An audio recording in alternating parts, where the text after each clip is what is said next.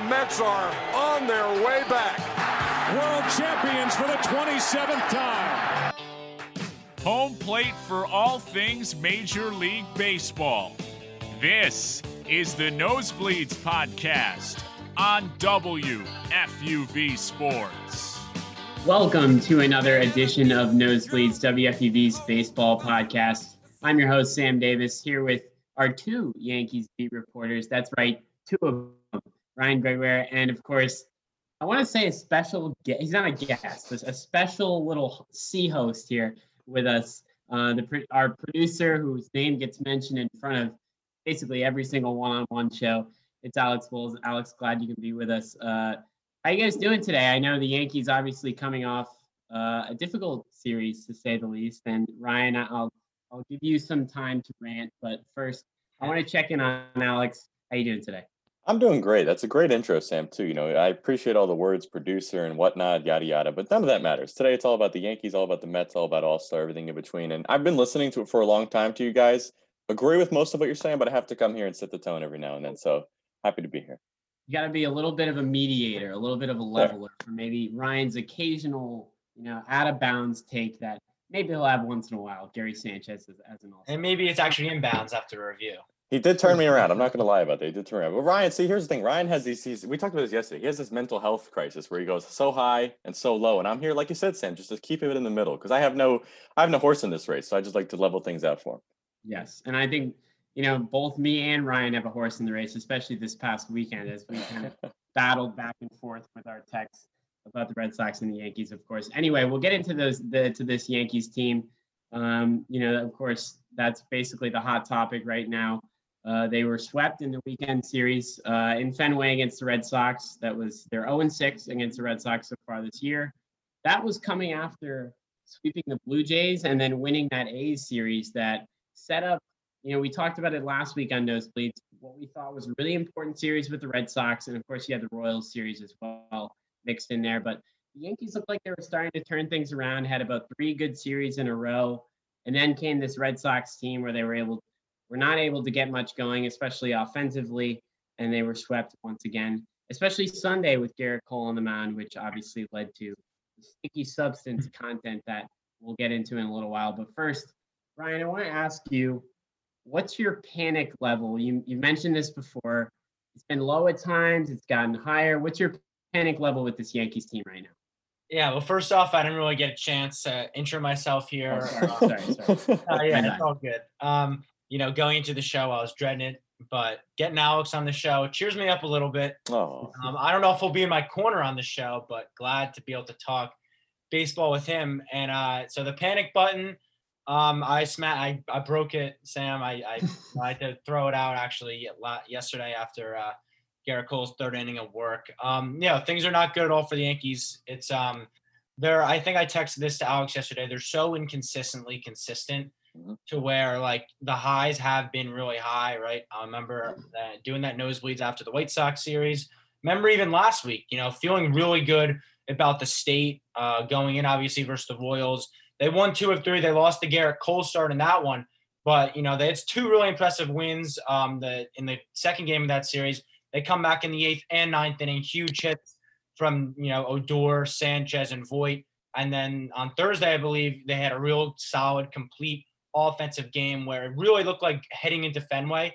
They were getting hot. The three, four, five of Stanton, uh, Sanchez, and Judge was really looking good. Voit obviously came back this week. I think that's one of been the few positives. I'd say there's been two, you know, kind of new developments. It's been Luke Voit being back, and he looks like he's back 280 since he's been back 908 OPS, and then DJ LeMahieu, who we've I've crushed him on the show. I've crushed him on nightly, but he is turning a page a little bit. He had a really nice series versus the Red Sox. He's hitting 318 his last 20 games, 870 OPS, hit 423 this week. So hopefully, you know, he regresses back to the means of being a solid 300 top lineup hitter. But after that, the good stops. And this series versus the Red Sox showed a lot of it because I don't want to say it was like do or die on the season for the Yankees, but I thought going into it, it was going to say a lot about this team because, you know, going in, I did believe that the Yankees were better than the Red Sox as they've been the last few years. as they obviously hadn't shown but the talent. But there's just no objective way to say that nowadays, right? I'll always go here and tell the truth. And objectively, the Red Sox are a better team than the New York Yankees. And you look at it, there's a just one massive reason why, and it's the lineup. The three, four, five of Bogaerts, Martinez, and um, sorry, um, uh, Rafael Devers is something the Yankees just don't have right now. It's something they should have on paper, but they they don't have the production from their guys to match. I think all three on the Red Sox have over a 900 OPS. The highest on the Yankees is Judge with 894, and then after that, it's kind of a steep fall off. So the Yankees don't have the lineup to match them, and we saw it in this series because they had a few chances in the first two games to battle back. They didn't do so, and Sunday was just a nightmare. Gerrit Cole absolutely did not have it. I'm sure we'll get into more of that later, but just to go back to your original question before we get more into the series, the panic's all the way up. Uh, this team is three games above 500. That's about right. They're not a good baseball team, not a good playoff team right now. You know, I can go into how we still have 85 games left yada, yada, yada. I don't know if we want to hear that right now. We have to evaluate what they are right now, and that just objectively is not a good baseball team. I like what you said right there because I think it reinforces one thing for me. And you're kind of at this crossroads right now, I think, with the Yankees between what they are and what they should be. And you have to just choose which side you're going to fall on because everything Ryan said right there, you look at this lineup, in theory, this should be, uh, we've talked about this all year. We know what they should be, we know what they can be. And certain guys at certain times have gotten there like you mentioned, the stretch from DJ LeMahieu now, more of what we expected. I mean, Aaron Judge has lived up to the the baseball card all year long. We've seen certain spurts from guys like Gary Sanchez, of course, Giancarlo Stanton's had his spurts, and we've seen a little bit of, of shiny moments from everybody. But at the same time, there's also been moments that have been so low, like Ryan mentioned. And at the end of the day, there's just these two extremes between what the team can be and all these highs. And we saw it in the Royals, we saw it against the White Sox, we've seen it at times. But then you get these super, super lows in the series like you had with the Red Sox now twice. And I think when you look at that together, the Yankees are quite honestly just somewhere in the middle. And that's the way, to me, it looks like it's going to stay because we had this conversation about what the expectations should be. And the expectations should be sure, a 100 win baseball team, top of the AL East and whatnot. But I really have to start thinking we have to shift that benchmark a little bit and just acknowledge what the Yankees are. We're at that point where the sample size is big enough. We've seen enough of this team to understand what they're going to be this season. And I'm not really all that concerned. To the question about the panic button, I'm not all that concerned about it just because I think it's all about the postseason for this team. I think when you look at the regular season, time and time again, we've seen the Yankees shine in the regular season. We've seen them play so well just to fall off in the postseason. And I know right now the team collectively isn't playing well, but I think I've seen enough good things from certain individuals here and there that I think there's going to come a point, if it's not now, maybe it's at the end of the season, where all of that does click together. And when it does, I still do think you have to be confident in what this Yankees team can be.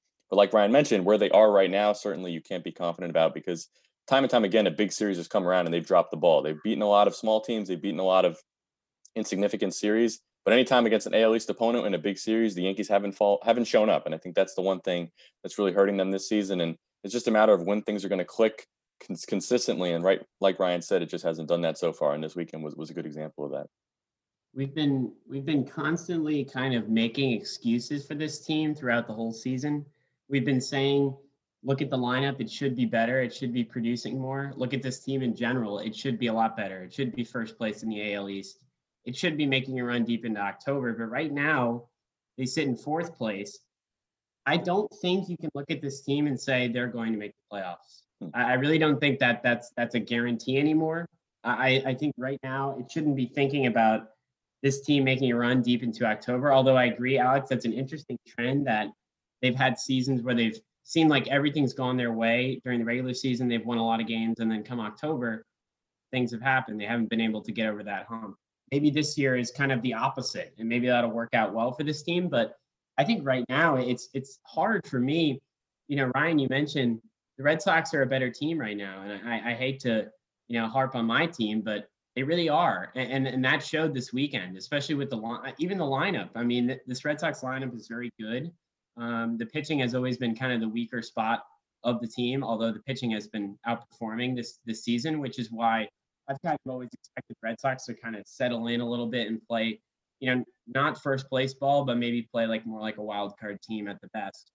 But they haven't really done that yet. But the lineup, I'm looking at these two lineups and they look uh, for me, it's a stark contrast between what the Yankees could be and what the Red Sox are playing to be in, that lineup. The, the, lineup is definitely a lot better for Boston right now, and it showed this past weekend. I think another big thing too, and I'm going to get into this in a little while with this Met with the Mets team, which we'll talk about. Obviously, I cover them. For me, this Yankees team just feels deflated. They feel like they don't even really care anymore. And maybe Aaron Boone in that managerial position, not necessarily showing that fire. I think that's probably the biggest criticism you can give him at the moment. He's not really showing, he doesn't get ejected very often. He doesn't really show that fire, that fight that I think a lot of Yankees fans are kind of dying to have at this point because every Yankees fan is watching this team and is extremely frustrated. I can speak for you, Ryan, Yankees fans in general, extremely frustrated. And then they see Aaron Boone kind of just like, you know, relax, neutral, and almost trying to say like it's early on, things will improve. But I think we're really past that point with this team. And I think the fact that you're not seeing any fight from them, the fact that it almost looks like they're okay with losing, like they're okay with, you know, losing and getting swept by the Boston Red Sox at Fenway. No Yankees team should ever be okay with that. And the fact that they look like they're almost defeated when they take the field, to me, that's a huge red flag. Just to the point that the Yankees are almost getting used to losing. And, and, and this team that we talk about how much better they should be is almost accepting that they're not going to be that way.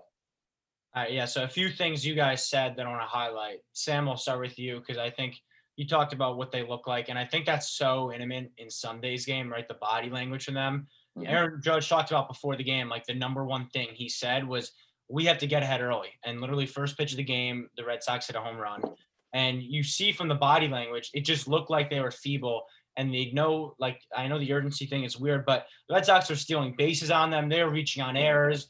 You know, there isn't a bat. I think second or third inning, Aaron Judge steps up to the plate and he strikes out looking horrible calls by the umpire. Just you know, like you can't be making those called strikes. And he strikes out looking. I think there was maybe one pitch that whole uh, at bat that was a strike, and Aaron Judge looked at all three of them. And you know, Yankee fans on Twitter, and I know me, they're calling for some fire. I want to see Boone eject in that moment because it's a big at bat. It's four nothing. It's still early in this one. Obviously, Aaron Judge had a home run yesterday, and he's their best hitter. So you know, you take the bat out of his hands. It's now we want, and there wasn't any of that. And so I think that's exactly to your point, Sam, because that's been the number one thing with Boone, right? I don't really, you know, the lineup in the in the state of baseball nowadays, like your manager is going to be a puppet more often than not. There's only a few exceptions to that rule, I think. I have a hard time believing that he doesn't get handed the lineup or at least has heavy influence from the front office. And so, from that aspect, I don't always kill him when there's a questionable decision. But the personality and the that is the one thing that you really, as a manager, can't control in today's game, right? You are you have the ability to rile up the guys in the locker room, in the clubhouse, in the games, and after the games, where you know the front office, the ones making all these decisions, they're sitting in the suite box, you know, at the other side of the stadium. They can't do that. That's what Aaron Boone has to do to be the Yankee manager, and it's obviously been what he hasn't done. But the only frustrating thing that I'll go is it's fire Boone, fire Boone. I just don't understand what that changes right now. Mm-hmm. Does that automatically make Gleyber Torres a good hitter, which he is not right now? He's a 240 hitter with no power. Like, how does firing Aaron Boone flip that switch in him to have him perform better? I don't see the solution there. And so then to just go off Alex's point, which I think this is the beauty of baseball because I know Alex, like the expectations are tempered for him. And I think he makes a really good point where if the Yankees kind of they're limping in here, they sneak into they backdoor a second wild card. Right now, obviously that doesn't look likely, but you know it is. We have games to play. If they do do that and have postseason success, it doesn't matter about the regular exactly. season because there have been years 2019, 2017 a little bit, but definitely 2019 where in the regular season they were at, they were the team of destiny, next man up. They had so much fun, so much fire, and things really came together by the end of that season. But they fell they fell short in the playoffs, and at the end of the day, that's the only thing that matters. And we see the parallel where you see the Nationals in 2019, you know, they're three games under, they're 28 and 31, or no, they're like 22 and 31, something really under 500 through 60 games into the year. They storm back, they backdoor a wild card, they get hot, they win a World Series. And I know that's, you know, you don't want to just bring up one example and say this is what the Yankees can be because that's pretty unrealistic, but it's not like you know the season's completely over. The division, I, I, you know, I'm looking towards the card standings as of now. But six and a half games, it really, with 85 to play, it really isn't anything crazy. They cut it from nine to four in one week. It's not, you know, the most unlikely thing to see, but it's just the way that they look right now. They are not this team, and the, the balance that Alex talked about it's hard to just not look at what they were and say, why can't you be this again? Because we've seen it all around baseball, right? The Rays lost players in the offseason. They lost Blake Snell. They lost Charlie Morton. They are still where they are. The Astros last two years lose Justin Verlander, lose Gerrit Cole, lose George Springer, and they are even better than ever. I think they have to be the favorite in the AL right now. And then you look at the Yankees, they kind of stood pat. They added Gerrit Cole a few years ago. This offseason, they, you know, no one in the AL really added, which is why I had a lot of confidence in them. And they've regressed more than any other team in baseball. So that's why I think it's frustrating to, you know, I don't, I, I as a Yankee fan, I get how you can look at it, Alex, with that more objective viewpoint.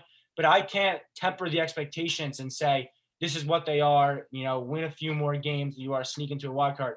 I look back at the 2019, the last few years, where they've led baseball in homers. They've hit with runners in scoring position. They've done all these things, which right now they're just not doing. So I think that's kind of what I'm looking at right now for the Yankees. And it's frustrating because there is no there is no one answer right now to fix this team.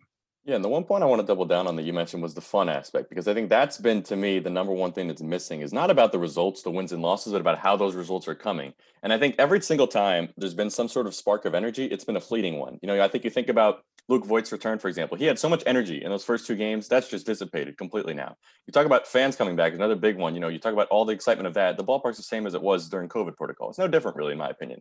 So I think every time there's been some sort of moment or some sort of spark from a guy that you could see coming. And like we've always said, that'll be what you've texted me many times. The Yankees are back. This is what's going to get him going. This is the moment. And then it just fades away. And I think that's that's been the frustrating thing too, is that there's been like opportunities for this spark to come, but they've never capitalized on it. I think defense is another one. You remember the beginning of the season, defense was brutal for this team, and you thought that as that started straightening itself out, the team would play better. For a while, that was true, and now it's kind of back down to normal. Base running is another one. The base running has not been great this year either. It's one of those little things that I don't think we talk about enough. They've been killed. They've had the most runners thrown out of home plate. It makes a big difference too. Yeah. A big little, difference. Little things like that wins games. And that's the other thing too. You talk about fielding, you talk about base running, you talk about the environment in the clubhouse. Those are the things that are lacking. And I know, you know, the hitting is obviously one, the lack of power, sure, the runners in scoring position, hitting into double plays, all of that is a problem. Absolutely. But none of that's going to change if all that first things don't change either, if the fielding doesn't change, if the clubhouse doesn't change. And I think those are the two things that have not clicked so far. And one can't happen without the other. And like Ryan mentioned, it's just been so frustrating to see the team not really having any fun, not having any energy or excitement. And whenever that opportunity does come, they really can't carry any momentum forward. And we talk about moving forward. That's the one thing I want to see really is some sort of momentum where regardless of what the record says, you just have to start winning games consistently. Like Ryan said, text me before, take two of three from every series. And you can't afford a series like you had in Boston and just get swept and get blown out. That really can't happen because you saw the fight in this team. You saw it against the Royals. They had so many comeback wins in that series. You know this team cares, and you know that that fight is there. Wins this year. Exactly, exactly, and that's the point of it. it. Is like you know that they care. You know that that potential is there, and you just have to have that every series. You can't walk out of a series like you had in Boston and just get swept. And that's the frustrating thing is we know again what the team can be, not just in theory. They've shown it this year. They've shown it but they haven't strung it together. And I think this this week, this seven games you have this week is massive because if you get another sweep and lose another series in front of your home crowd after what you just did in Boston, it's going to be scary because if you remember, the Boston series is when they turned it around last time. I think this is another moment now if they're going to do the same thing or not. Really, really interested to see what happens this week.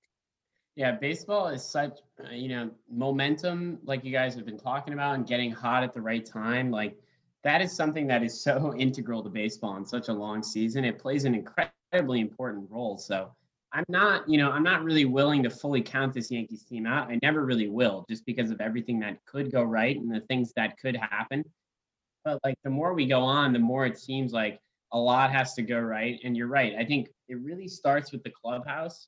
And that is my biggest criticism for Aaron Boone. I, I think if he could find a way maybe to change the way this team's attitude and then when they go about every game. You know, uh, I mentioned earlier the Mets because obviously they're a first place team, so they have a lot more to be excited about right now. But they they talked about and you know you can you can criticize manager Luis Rojas all you want, but he brought this attitude into this team where it was about celebrating little victories, celebrating little moments in each game where the where the guys can say that was good, and, and we need to do that more often and just lifting up your players and really deciding that this is a long season but we need to really value individual games individual moments because that would that's what gets you week through week and i think right now this yankees team is just thinking so far ahead they have been all Mm-hmm. year it's been about making the playoffs winning the al east it looks like such a large hill to climb.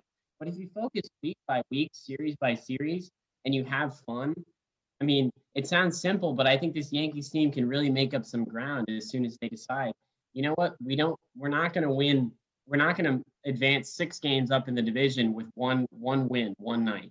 You know, it's going to happen over a long process, especially with the Rays and Red Sox continuing to play good baseball. It's going to take a while. You know, you have a lot a lot of games left. You need to be patient. Take it series by series, week by week, and start changing the attitude in, in, in this clubhouse. Because right now, from an outsider perspective, it doesn't look fun to be playing for the New York Yankees. And and that shouldn't be the way it is because this team is way too talented for that to be the case.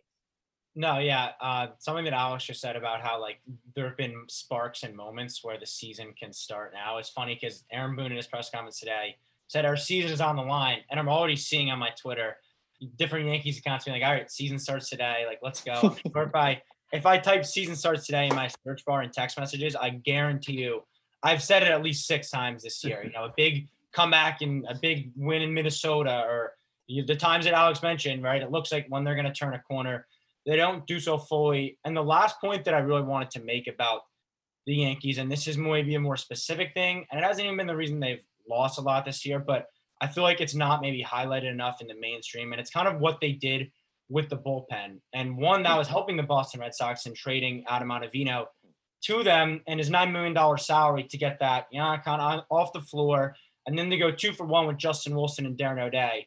And right now, Justin Wilson, he had a six ERA and he's been injured for a while. And Darren O'Day's only pitched nine innings.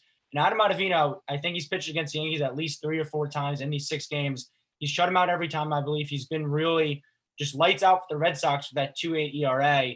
And the other thing that the Yankees did is, which is one thing that Brian Cashman, it's very uncharacteristic, is he let Garrett Whitlock, who I'm sure maybe not as a huge name in baseball, but Sam, I'm sure has love Garrett Whitlock this year yeah. because he yeah. is an all-star reliever in the AL, 1.4 ERA.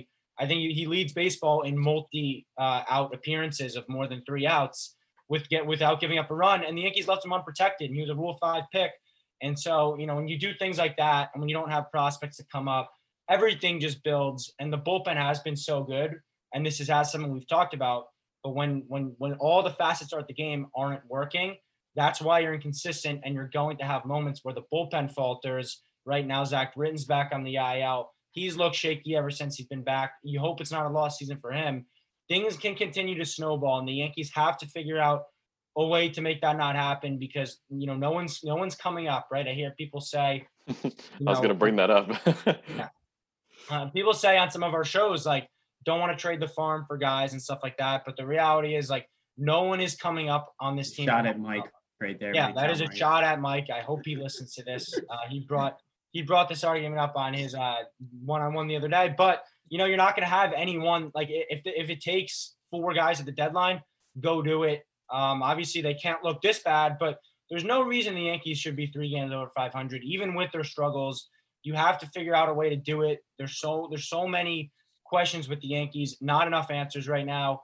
And the Boone thing, just just to go back to that because that's kind of how Sam ended it. It's just my one thing, and I already said this, but if you fire him, what does that do for your team now? It's the one thing I don't know. Who do you who do you bring in that's going to change up the locker room? Yeah, I'm not. I'm not saying they're going to fire him tomorrow. I, I really don't think that's a. I agree with you. I don't think that solves much. They would have done it already, probably too. Yeah, they would have done it already. I think it's an off-season move, and I think it does change something if you bring somebody in that really changes the culture and changes the idea, it changes the attitude that we've been talking about. Then I think something changes, but right now you you got to ride with them. You got to stick things out and hope that you know things turn around. Before we switch over to the Mets here briefly, um, we mentioned Gerrit Cole and his struggles on Sunday, of course, giving up six runs. I think it was the worst start of his Yankees career. It was. Um, he has a five ERA in the month of June, um, and that has some correlation, it seems like, with the uh, new sticky substance policies from Major League Baseball. So Alex, I'll start with you since Ryan ended off there. Um, do you think this has correlation? Do you think Gerrit Cole is struggling right now because he cannot use spider tack or whatever sticky substance he was using for that spin rate? It's too early to say. And the only reason I'll say for Cole's sake is you take away the Devers three run homer and it's a pretty normal start. I, I know he didn't look good, but you just in terms of what the final line right is. down the middle. He and he said he lost that pitch. He said he let it go. Probably that doesn't happen. But I think the one thing more so than the actual tangible impact of the substances that I think is impacting Cole is the mindset. I really think that's been a bigger deal than the actual substances because you think about that press conference, he looked so uncomfortable then. I think everybody's just been talking about it so much that it has to be in his head every time he goes out on the mound. And I think that more so. And you remember the first start too. I was at the first start where this was uh, instituted, the crackdown on Monday. Every time he came off the field, he was looking around, waiting to get checked, which to mm. me tells me when he's on the mound, he's also thinking about getting checked. I think that is the one thing, even more so than we can't judge the impact of the substances. Yes, the spin rate's down. I don't think that's what's killing him. It's been only a couple starts. I think it's too early to say that. But just having this in his head, having the constant questions about it, hearing about, you know, now, especially after this start, about how the substances are going to impact his game, I think that just a focus level. And Cole's one of those guys who's laser sharp when he's on the mound. I think that's not there right now just because of all the conversation about it. And that compounded with the impact of the substances itself is what's probably leading to Cole not looking as great. Um, do I think that the Red Sox start is solely happening because of what you know, because of the substances? No, I think maybe he just had a bad day. He had a bad month. I understand that. But I just think it's too early to say that that's definitively the case. But one or another, it's in his head. I think that has to have some sort of impact when you're a pitcher on the mound in such an individualized aspect of the game. So it's interesting. I, the Yankees, he's not the only guy in the Yankees that's been affected by it. I know Loaisiga out of the bullpen is the same type of thing. His spin rates have plummeted. He had a really bad outing his first time out. So look, it's possible. I'm not going to make any conclusions now, but it's definitely it's definitely in his head, and I think that that has to be something. Yeah, my thing is, was Gerrit Cole using like sticky stuff? Obviously, uh, yes, I, it's very well documented. But I'm really not that concerned. And yesterday's start, I think it, I Alex made some really good points. I think it was just his command wasn't there at all. He had, I think, uh, you know, looking into some deeper numbers, he had like 34% called strike whiff percentage, which is like strikes in the zone that batters are swinging at. So his stuff was not necessarily that different. It just was no command at all talked about that pitch to Devers. That was just right down the middle. He looked uncomfortable. 0-2 also. It was an 0-2 pitch right mm-hmm. down. Yeah. So like I think that is something in its own. Gerrit Cole is like I'll is there worry? Sure, but if you're a good team, maybe it's your top worry. And I'd love to make that the start of this conversation, which I think in like a not so crazy world that could have been the the lead topic here. If the Yankees were hmm. playing really good baseball, the story would be Gerrit Cole's June struggles since you know the Spider Tack ban. But there's so much wrong with this team. It's so far down the list of a worry. He still had some really good starts where he's figured it out. Obviously, the strikeouts are down. It's a mid- middle of the season. It takes time to adjust everything. It really is not something that I'm too worried about.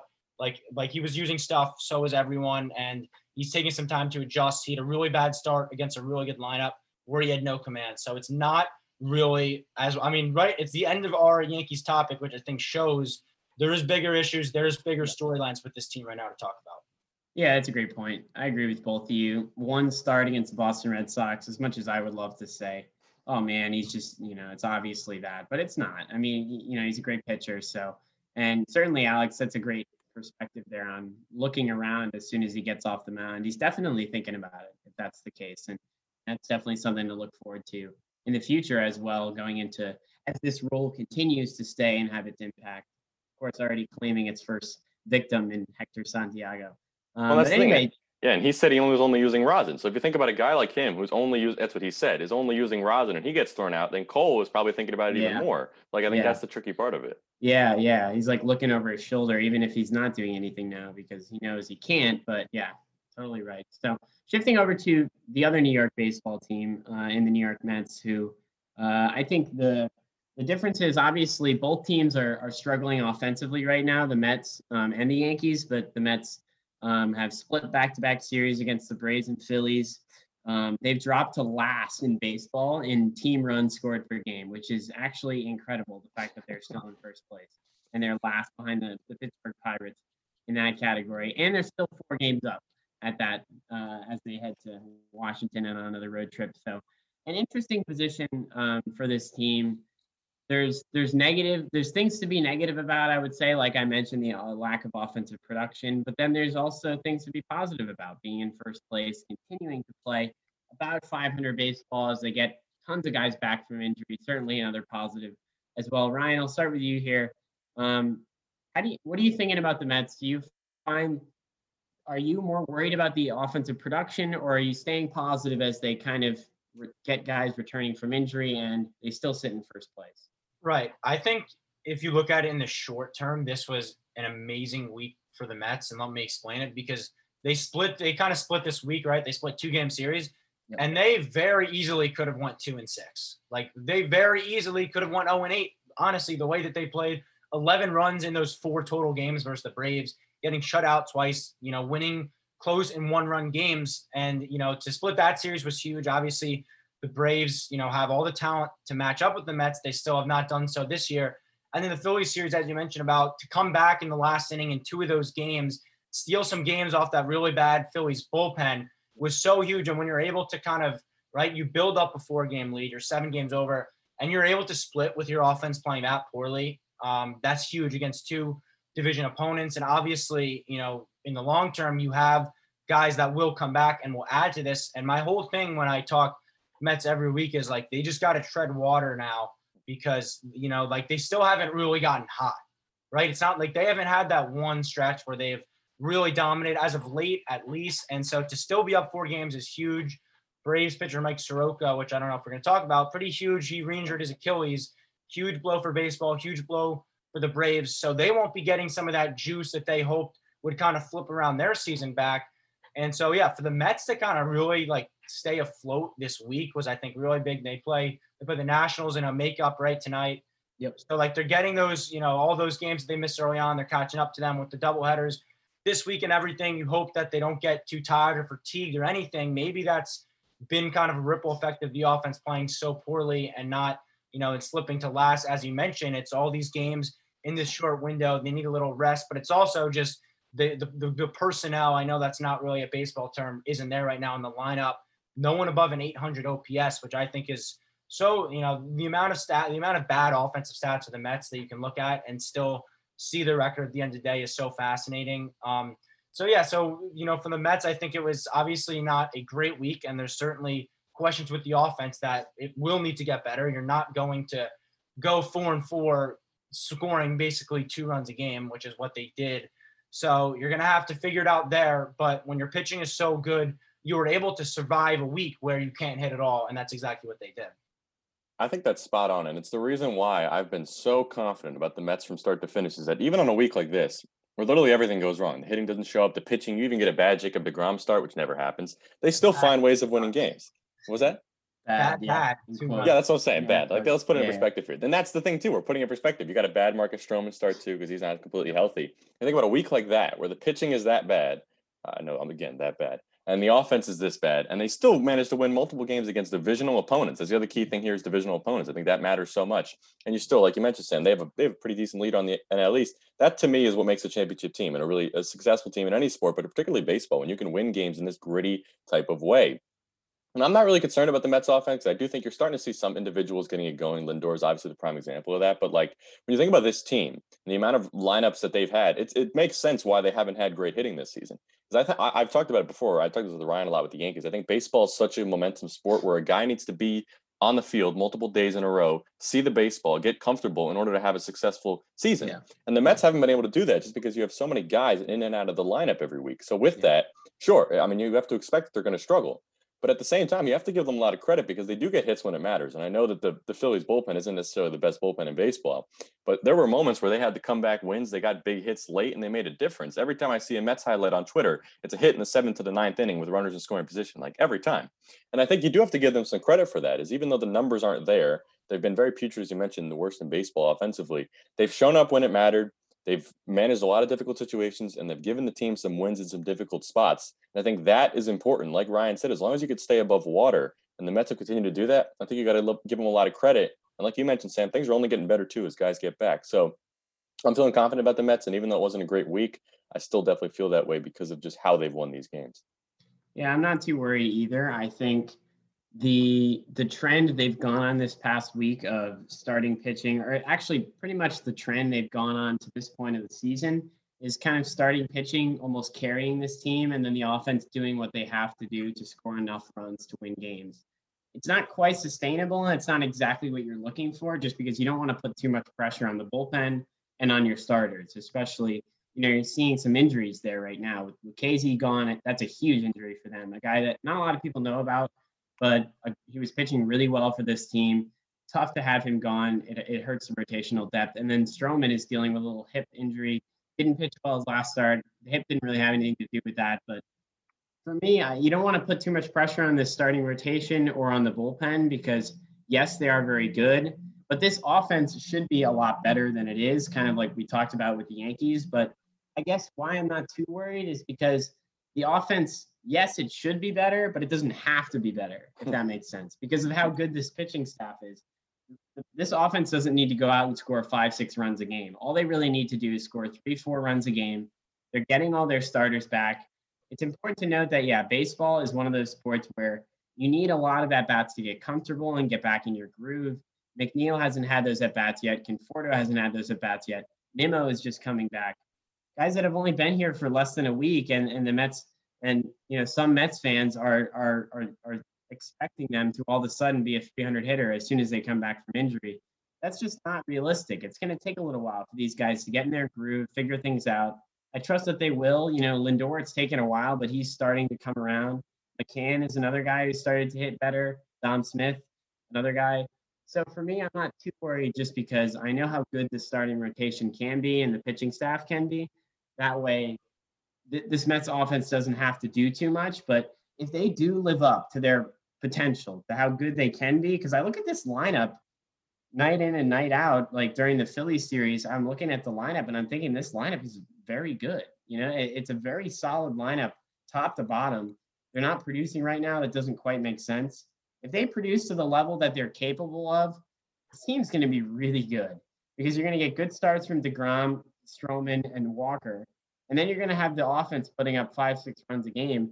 I don't really see anyone in the NL East who can beat them because the NL East has been definitely down. No one in the NL East is playing well or playing like a like a complete baseball team. I think the Nationals right now, who have kind of snuck back into things, are probably the closest to that but nobody's playing a complete game of baseball right now, not even the Mets, and they're sitting in first place. That shows how good they can be. And if this lineup starts to figure things out, it shouldn't be a worry, but if they do start to figure things out and, and produce the way they should, I think watch out. I think this team can be really good. Yeah, and I think that's why it's so important that you can look at the standings right now and see that they're up four games because they've given themselves a cushion in a point of the season where you know they would have expected, right? You see if you looked at all the injuries in March and you say all these guys will be hurt for this long, you'd be expecting the guys coming back that to have to dig out of a hole. You'd yeah. expect Conforto, he would need to hit right away. McNeil, right away. Yeah, and that's that a ton have, of pre- That's too much pressure to put on these guys. That would be a terrible situation in third place, having to say, okay, Nimmo, Conforto, you have to come up and hit right away because we need to get back in this division. It's almost like the way the Yankees are right now. We no, need to fight back in the division now. The Mets aren't in that situation, yeah. which is an incredible scenario to be in. It's a complete flip flop because, like, if the Yankees were playing well, you could have, you know, you could have afforded a really bad series versus the Red Sox. It happened. It's baseball. But when you dig yourself a hole, oh, you have to climb out of it. You can't go farther back in the ditch, which is the difference in these teams because the Mets, that's what you'd expect them to do, and they haven't done that at all. And it's unrealistic to just expect guys instantly. I know it happens, but instantly, three months on your couch, Michael Conforto, you have to hit right away. You're hitting fourth in the first place team. You got to hit right now. Like, yeah, guys need time to come back. And so I think the Mets have given their guys the ability to do that. And I think that will just help them over the the long part of the year because then you know you don't have to press right you can you can get through a slump early on and it's not the end of the world if they're not hitting right away you said like obviously they do need to hit more than they've hit last week which i think we need to clarify, right? You gotta you gotta score a little more yeah. than you've been doing. You gotta pick it up a little, but not a ton. You don't have to outslug everyone. And the one thing I want to say, just a what if after watching yesterday's game and watching Zack Wheeler shove down the Mets' throats, is I can't help but think back to that offseason two years ago where they let him walk and they spent that money on Rick Porcello and Michael Wacha. Maybe the defining moment of the Van Wagenen era. I don't know. But if you had him in that rotation right now, 2.2 ERA this year. Always had the stuff with the Mets, but never really put it together in like right he is right now. He, I know Nola is probably the ace of that staff to face, but Zack Wheeler is the guy who's putting up the results right now. If you were able to have him right now and then Taijuan Walker as the four, this would be the best rotation in baseball.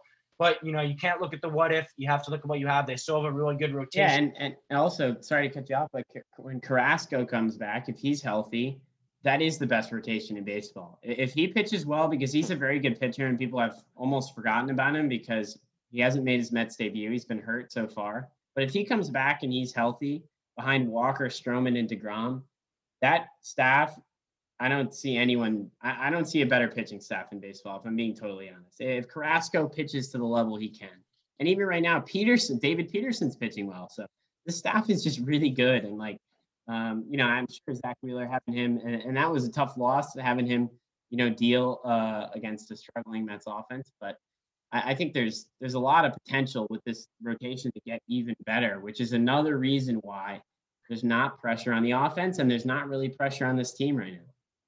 You think about it, we're having conversations too about guys that were the AAA Mets that were here and replaced, and we're having conversations about them actually staying in a spot on the on the lineup. You know, you get a guy like Travis Blankenhorn that shows up yesterday in a pinch hitting role, and yeah. Jonathan Villar obviously playing terrific before the injury. You have guys that were supposed to be replacements. You're actually talking about as getting starting jobs, and I think that shows you just how far this team has come. Yeah, yeah, for sure. I mean, it's it's it's a interesting scenario for the two New York teams because it's it seems very contrasting. And I mentioned the clubhouse too as well being around this Mets team and covering them is yeah. really fun. Just just watching their attitude in the clubhouse, watching just even like Lindor, I think is a, no matter what his on-field production, what he's been able to provide to the clubhouse, provide lifting guys up when they really need it, just being a you know a, a just a smiling and exciting attitude day in and day out. That really helps the team a lot. And this Met team have really embraced that kind of attitude, which makes it fun to watch for sure. Uh, a lot of excitement for them down the stretch. But before we end the show, um, of course, the All Star game in Colorado is approaching. And the first phase of fan All Star voting has been completed. Phase two, I believe, is open now. Um, so in phase one, they announced the finalists uh, for each position to vote for the starters uh, for the All Star game. So we've seen those finalists, and I'm going to go to you, Ryan, first. I want I want you to give me two players. First, a surprise and then someone who you think should be in that spot instead of the person announced, if that makes any sense.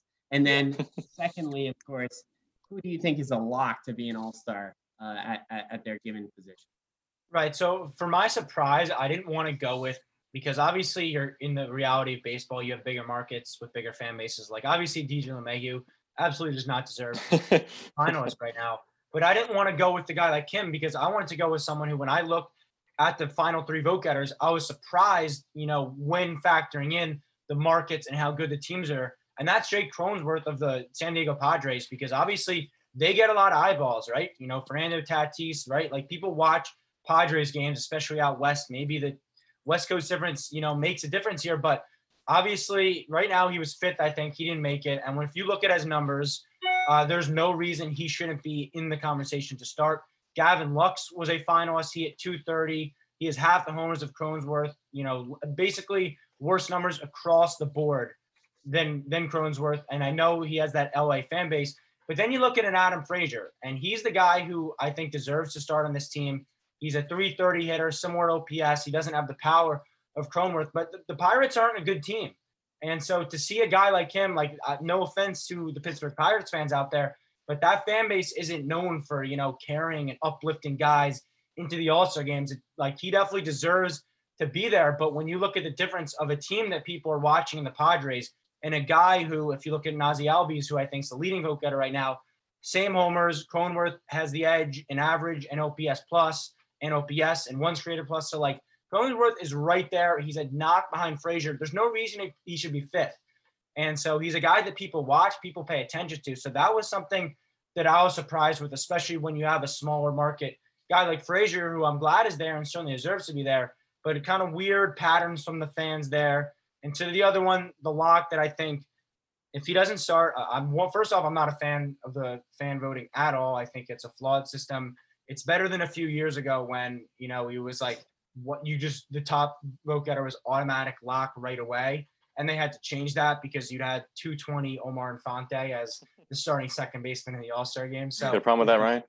Yeah, I, I did have a problem with that. And so, you know, they've luckily they've luckily changed the model a little bit to kind of prevent that from happening. But Salvador Perez absolutely has to be the AL starting catcher. When you look at the final three, I don't want to go too into Gary Sanchez, but absolute robbery. He didn't make it over Yasmani Grandal and Martin. I don't want to go too into it, but I am going to mention it. I thought you were going to say he was going to start Gary Sanchez. I was expecting that. Well, but- well, well, listen, if he was in this final three, Salvador Perez would not be my lock because those numbers are similar. But when you look at the, the three of them, Salvador Perez versus Monty Grandal and Martin Maldonado, it's not even a conversation.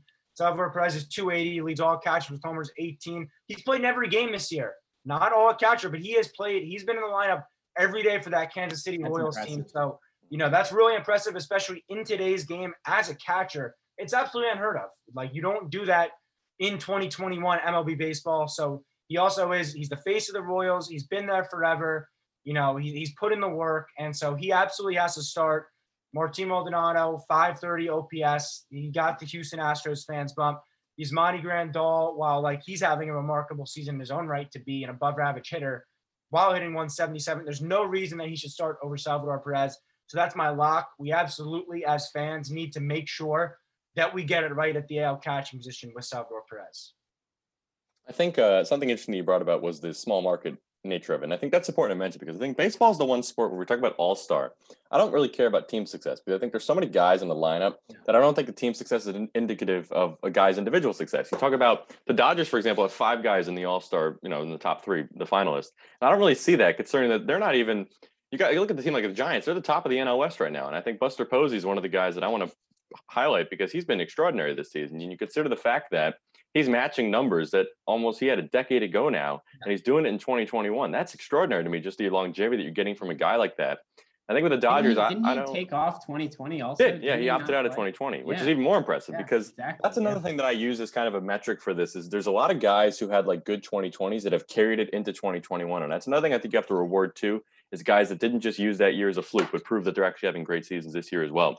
Mhm. So that was one thing I didn't I didn't like was that the Dodgers had five guys on there. It seemed like the Cubs had multiple guys on here, like Anthony Rizzo, that I didn't really think have all star worthy numbers this year. So some of the guys I think should be on here. I know somebody, Sam, you mentioned we were talking on the top was Matt Olson. I think he's somebody that really deserves a nod just because he's to me the most feared hitter I saw at Yankee Stadium this year. When he was there in that A series, I did not want to pitch him. I thought he was going to hit a home run every time he was at the plate. No other guy I've had that feeling about all year long. So Matt Olson's one guy. I think I was think Jared Walsh is another guy who has not gotten enough conversation this mm-hmm. year. Even I talked about mm-hmm. Rizzo. He's got that nod at first base over Walsh, which I just don't see when the numbers are so different this year. And I know the, the Cubs are a better team, but Walsh has just been extraordinary this year. So those are a few of the names that I think really deserve a little bit more respect. I think just too many names that we're seeing from a guy like the Yankees and the Dodgers and a lot of big market teams that don't necessarily deserve to be there. And I want to reward some of the small market guys. I think Tyler O'Neill's another one in the outfield in the NL. Is, it, is he a starter? No, not really. Is he even a reserve guy? Maybe, but I just think he's somebody that deserves a few more votes. And like you said, because of the design that fans vote on this, the small market teams are not going to be represented just because they don't have as many fans. Like that's one of the flaws of the situation that I'd like to see fixed. So those are just a few of the names that I keep my eyes on. And one thing I want to ask you, Sam, right at the top, and I want to get your answer, of course, too. But do you think Francisco Lindor deserves a spot in this? Because I saw a lot of people said he should be an All Star. Because isn't it interesting? The Mets don't have one finalist, and they're the, the NL leading NL East leading team. I think that's interesting. No, I don't think he deserves it.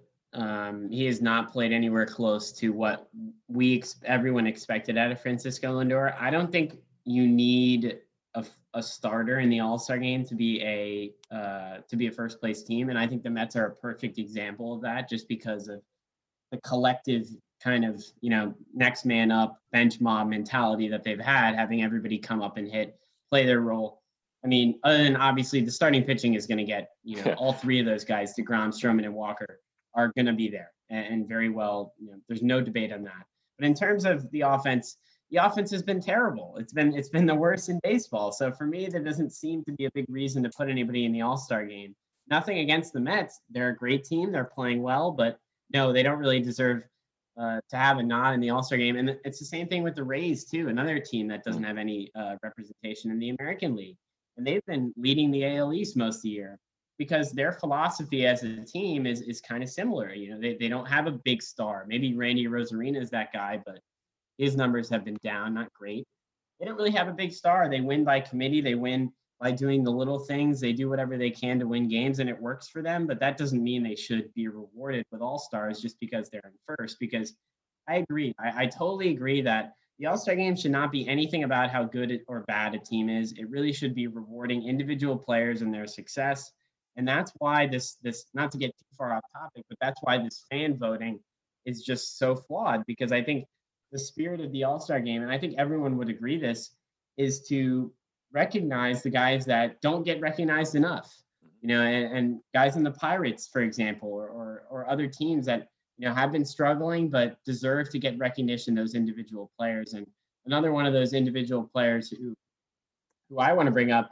Um, he's not a lock um, as a starter, but a guy that is performing on a team that doesn't get talked about a ton or maybe underperforming team in the Cincinnati Reds. But Jesse Winker has had an unbelievable year. His OPS is almost a thousand.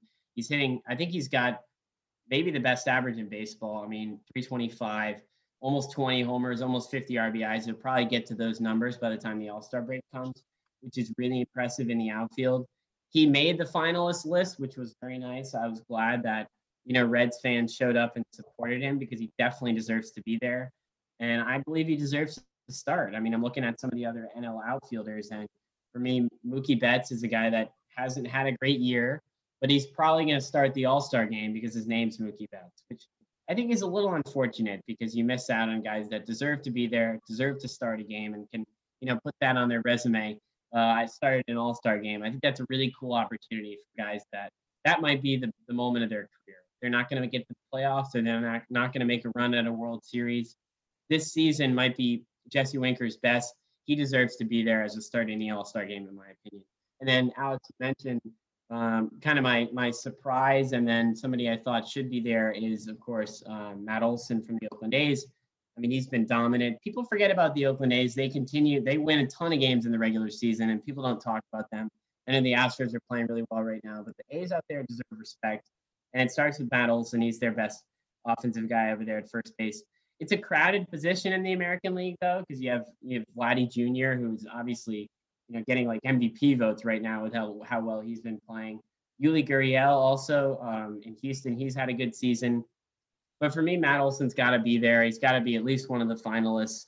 Uh, maybe take out Jose Abreu, who has had an okay year, but that's another guy that's more name recognition than it is you know how good he is, um, and maybe sub in a guy like Olson who deserves to be there. Um, but I think that's the beauty of the All Star game. Like we mentioned, it's something that I'm excited to watch, and I always get excited to watch. You get to see guys that you might not watch on a nightly basis, especially let's say like Jake Cronenworth is a good example. You know, the Padres start at 10:10 Eastern time every night. You might not get a chance to watch the Padres too much, but in the All Star game, maybe you get to see him play. Maybe you get to see see him have a good game, which I think is the beauty of the game and really fun to watch for the casual fan, but also, you know, more of the significant fan that still doesn't get to watch every single team play. So I think that's the beauty of the All Star game. I'm, I'm, certainly looking forward to it. But I think that's uh, just about going to wrap it up. We've gone, I feel like, over time already here between our Yankees talk and that's, of course, um, and a little All Star game as well. But that's going to do it for this episode of Nosebleeds. I'm Sam Davis, along with Ryan Gregory and Alex Wolves. Thank you for listening. Enjoy the week of baseball, everybody.